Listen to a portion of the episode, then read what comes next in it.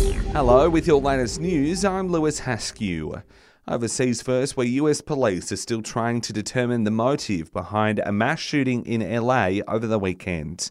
Ten people were killed by a 72 year old man who was later found dead in a van.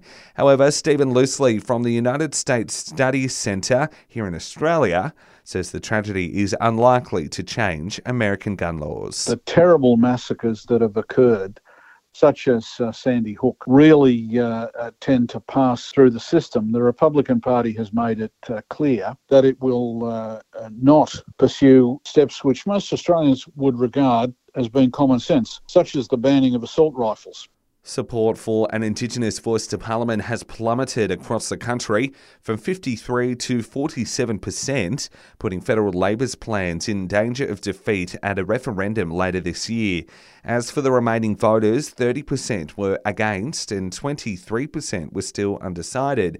That's according to a poll in today's nine newspapers, showing the fall in support occurring since September, while the government has been lobbied for more details about how the voice would work. An additional $2.6 million is being provided to ensure those facing homelessness in Canberra are supported. The ACT government says the funding will go to crisis accommodation and support services for those escaping domestic violence. It says demand for similar types of services continues to grow. There's been more tech layoffs announced overnight. Streaming giant Spotify will cut 6% of its workforce to reduce costs as the global economy slows. This comes after Google's parent company Alphabet announced it'll slash 12,000 jobs. In the same week, Microsoft cut 10,000 gigs, and weeks after Amazon cut 18,000. In news that won't shock many, Canberra Grammar School is the most expensive in the territory.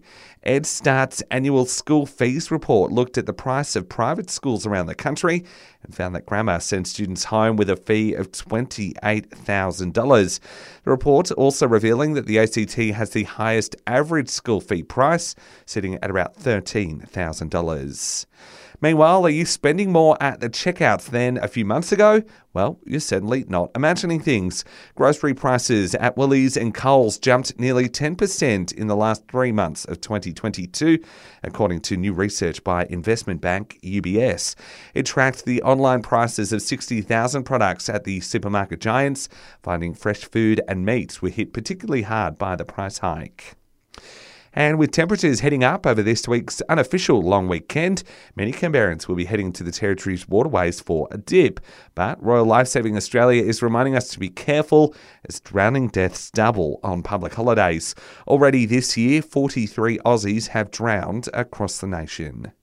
And that's the very latest in news. We'll have another update for you right here later this morning.